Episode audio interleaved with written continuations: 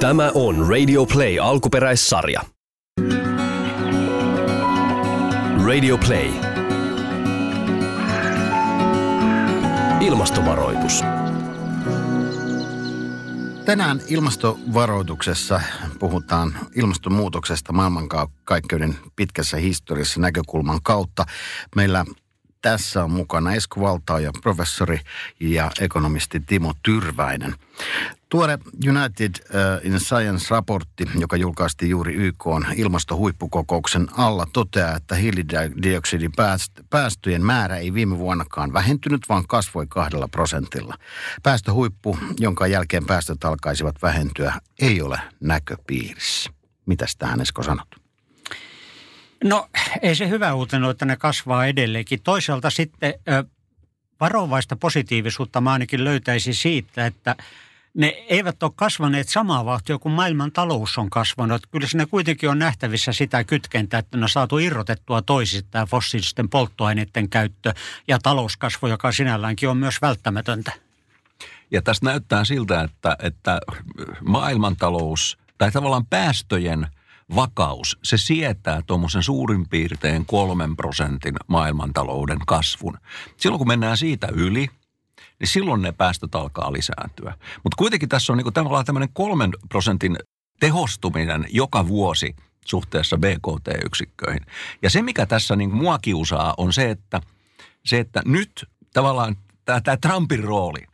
Trump ajaa kauppasotaa – joka ajaa Kiinaa taloudellisiin ongelmiin, joka taas edellyt vaatii sitä, että Kiinan kommunistipuolue alkaa elvyttää taloutta, alkaa rakentaa enemmän betoni, se on ja teräs erittäin tämmöistä päästö, päästökästä tuotantoa. Ja sitä kautta niin kuin tämä ikään kuin Trumpin kauppasota alkaa heijastua myös siihen, että se maailmantalouden kasvun rakenne, Kiinan rooli siinä tulee sellaiseksi, että se alkaa alkaa sitten niin kuin lisätä näitä päästöjä. Siitä huolimatta, että Kiina tekee hurjan paljon myös siis siellä uusiutuvan energian levittämisessä.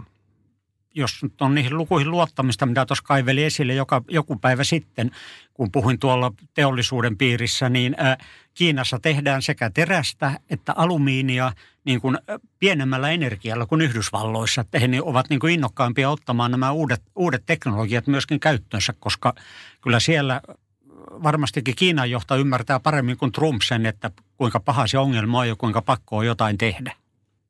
Onko tässä tilanteessa sitten jollain tavalla näkyvissä sellainen tilanne, että lähdettäisiin ottaa takapakkia tämän, tämän tuota, noiden päästöjen osalta? Että mentäisikin taaksepäin kehityksessä. Nyt kun sanoit tästä Trumpista ja Kiinan tilanteesta ja tästä kauppasodasta. En mä usko. Itse asiassa, jos me katsotaan Yhdysvaltoja. Yhdysvalloissa päästöt vähenee Trumpista huolimatta. Eli siellä on se momentum sinne, sinne, sinne äh, puhtaampiin tuotantotapoihin. Se on osavaltiotasolla, se on yrityksissä. Ja tässä suhteessa voisi sanoa, että tota niin, niin, niin äh, se, se, se, kyllä se Greta Thunberg sanoi, että muutos on alkanut ja se tapahtuu ihan riippumatta siitä, haluatteko te vai ette, niin mä oon täsmälleen samaa mieltä, että politiikan päättäjät, ne voivat hidastaa tätä prosessia, vaikeuttaa sitä, mutta eivät pysäyttää.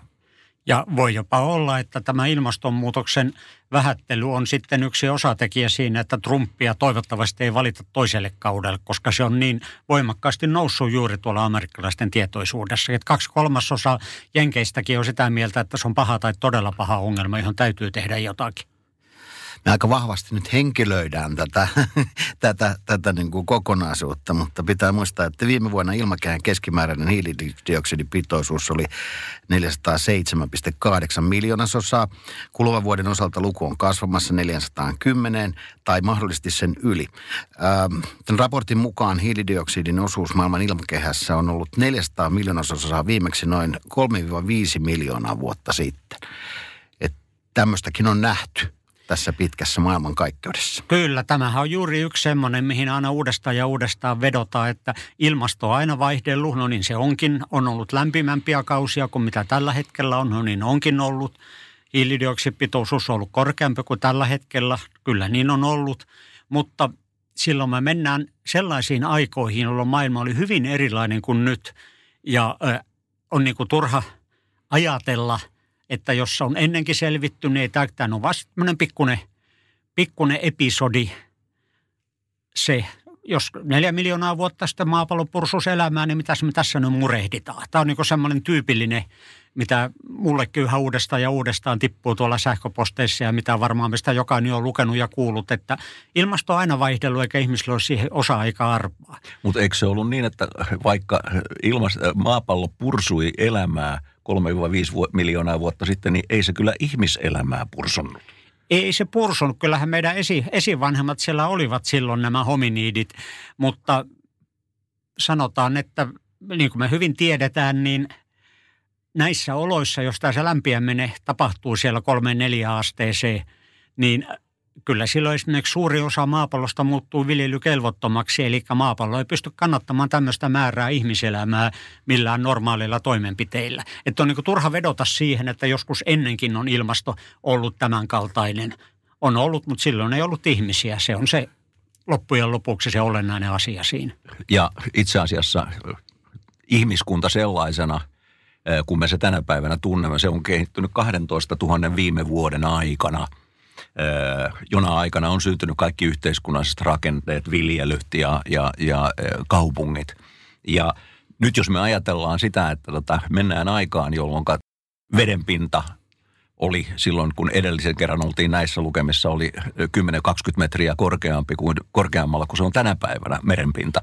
Niin siitä, sehän tarkoittaa, että merkittävä osa niistä 12 000 vuoden aikana rakennetuista yhteisöistä, kaupungeista, tuotantotoiminnasta ja näin poispäin, yhtäkkiä se pyyhkiytyy kokonaan pois – ja, ja joudutaan keskittymään. Silloin väestö joutuu siirtymään paljon pienemmille alueille kuin missä ne on nykyään ja kaikki nämä kansainvaellukset ja tämmöiset, ne saa niin kuin semmoisen erittäin suuren pontimen sitten tästä ilmastokehityksestä. Ja sen lisäksi sitten ehkä vieläkin suurempi juttu on se, että nämä aikaskaalat tässä muutoksessa ovat tyystin erilaiset.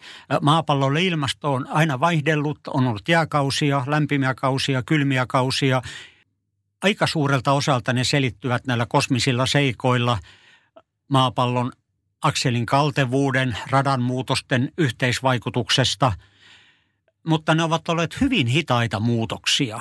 Että sanotaan, me puhutaan kymmenistä tuhansista vuosista tai jopa tällainen niin tämä viimeinen jääkaudesta siirtyminen tähän nykyiseen jaksoon, puhutaan tuhansista vuosista. ilmasto on aina vaihdellut, vaihtelu on niin hidasta, että luonnolla on ollut mahdollista sopeutua siihen – Tosin se on, muutokset ovat aiheuttaneet myöskin suuria sukupuuttoaaltoja, mitä ei pidä unohtaa. Mutta nyt sitten ö, tätä vauhtia hiilidioksidipitoisuus ei ole koskaan kasvanut. Tätä vauhtia ei ole myöskään ilmasto koskaan lämmennyt. Tämä on ihan niin kuin semmoinen hiljalleen aaltoilevassa plotataan tämä maapallon ilmastohistoria, otetaan yksikoksi 10 000 tai 100 000 vuotta, niin Tämä näkyy yhtenä pelkkänä piikkinä, niin kuin seinä tulisi siihen tämä meidän itsemme nyt aiheuttama ilmastonmuutos. Ei, luonnolla ei ole mitään mahdollisuutta sopeutua siihen näin lyhyessä ajassa, niin kuin sillä aikaisemmin on ollut ilmaston lämmetessä ja kylmentyessä. Ja se, mikä on jännää, että, että oikeastaan niin kuin aina viisi, sanotaan teollinen vallankumous, se alkoi mittaluokkaa parisataa vuotta sitten – Eh, niin, mutta aina 1950-luvulle asti luonnon tavallaan tämmöiset niin kuin nieluvaikutukset pysty imasemaan sen kasvavan hiilidioksidipitoisuuden itseensä. Ja vasta 50-luvulta luvulta lähtien oltiin, mentiin sen kynnyksen yli, jonka jälkeen tämä hiilidioksidipitoisuus ja sitä myötä myös lämpeneminen on niin kuin tapahtunut kiihtyvää vauhtia. Ilmastohuippukokouksessa Greta Thunberg puhuja on toki tietysti omalla tai omissa, omissa puheissaan puhunut siitä, että, että tuota, älkää uskoko minua, vaan uskokaa tiedemiehiä ja niitä, jotka, jotka tuota, asioita ovat tutkineet. Kyllä, tämä on aivan erinomainen juuri siinä Gretassa, että hän on koko ajan alusta alkaen niin kuin korostanut, että älkää minua kuunnella, kuunnelkaa niitä asiantuntijoita. Sama voi sanoa näistä podcasteistakin, tuota, enhän minä ole mikään ilmastoasiantuntija. Suomesta löytyy kyllä sellaisia, mutta mulla on tutkijana kyky lukea ja ottaa selville, mitä tiede on sanonut, mikä on niin tieteen käsitys ja mitkä ovat sitten tätä politiikkaa, hömppää, propagandaa ja niin edelleen.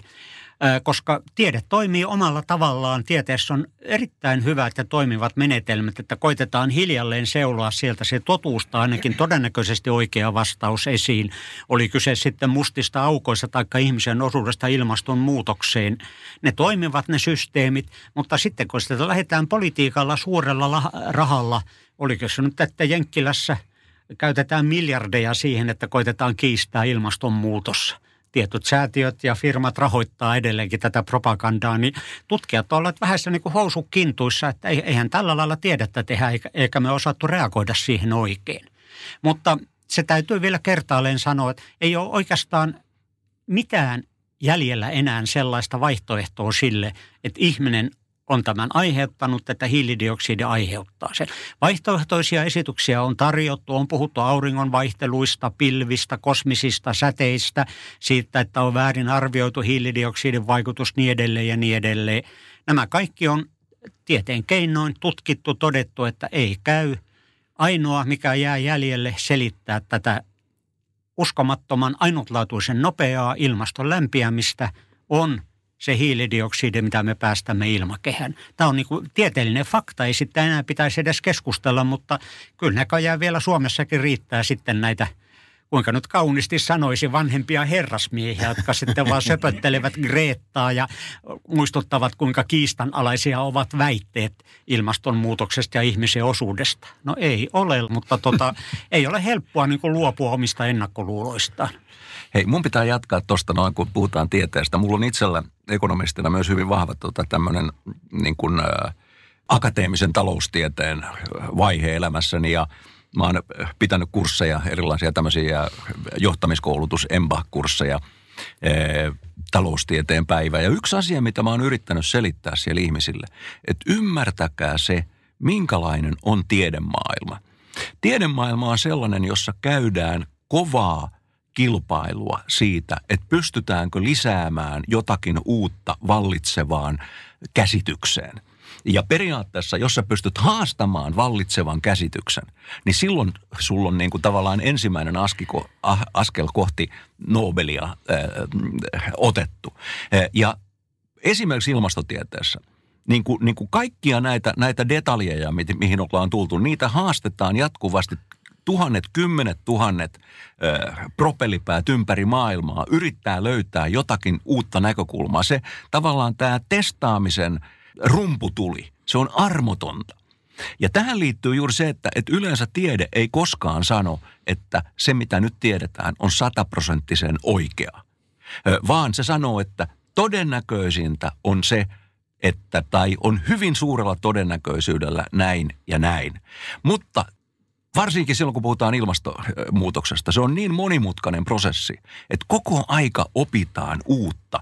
Ja se, että jos tiedemiehet keskustelevat näistä ja ne eivät ole samaa, mieltä kaikista asioista, se ei tarkoita sitä, että he ovat eri mieltä siitä, onko ilmastonmuutos totta totta, onko se ihmisen aiheuttama, vaan erilaisista nyansseista siinä isossa kuvassa. Ja tässä suhteessa, niin kuin, niin kuin Esko sanoi, tiedemaailman yksimielisyys näistä perusasioista, niin se on sellainen, että sitä ei kukaan pysty haastamaan.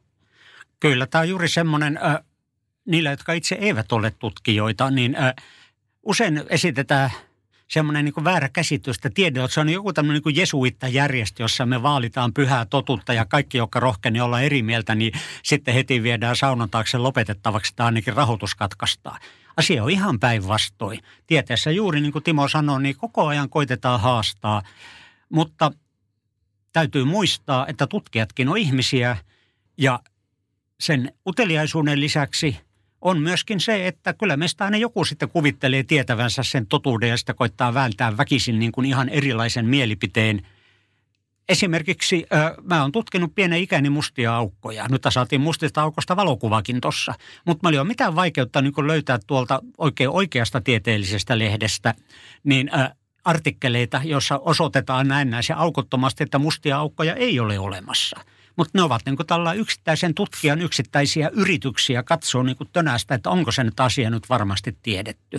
Samalla tavalla kyllä sieltä jostakin kun oikein kaivetaan, aina löydetään joku vastakkainen mielipite tai vaihtoehtoinen esitys. Esimerkiksi tämä pilvien vaikutus, mistä paljon puhuttiin joskus vuosikymmen sitten.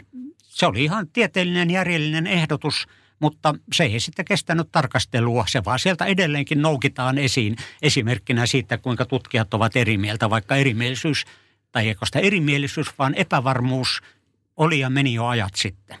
Ja silloin kun puhutaan näistä IPCC-raporteista, niin on myöskin tärkeää tietää, ymmärtää se, että ne eivät ole yksittäisten ihmisten käsitysten – Äh, summarisointeja, vaan ne ovat yhteenvetoja tuhansista ja taas tuhansista äh, tutkimuksista, joita on tehty eri puolilla maailmaa äh, ja käyty, että mitkä vedetty yhteen, mitä, mitä, mihin ne asettavat meidän tietomme tänä päivänä?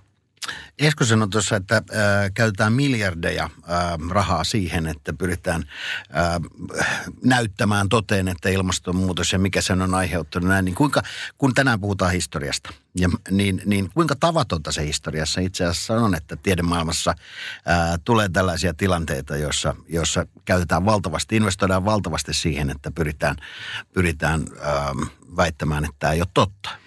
Mä luulen, että se on tieteessä oikeastaan aika harvinaista sen vuoksi, että tiede on ollut aika lailla erillään. Ei nyt norsunluutornissa, mutta sillä lailla, että tiede puuhaa omia asioita, jotka vähitellen sitten vajuvat meidän normaaliin maailmaamme. Tieteen oivallukset, keksinnöt, kvanttifysiikat, suhteellisuusteoriat muuttuvatkin vähitellen sovellutuksi älykännyköiksi ja GPS-paikannuksiksi ja ties miksi.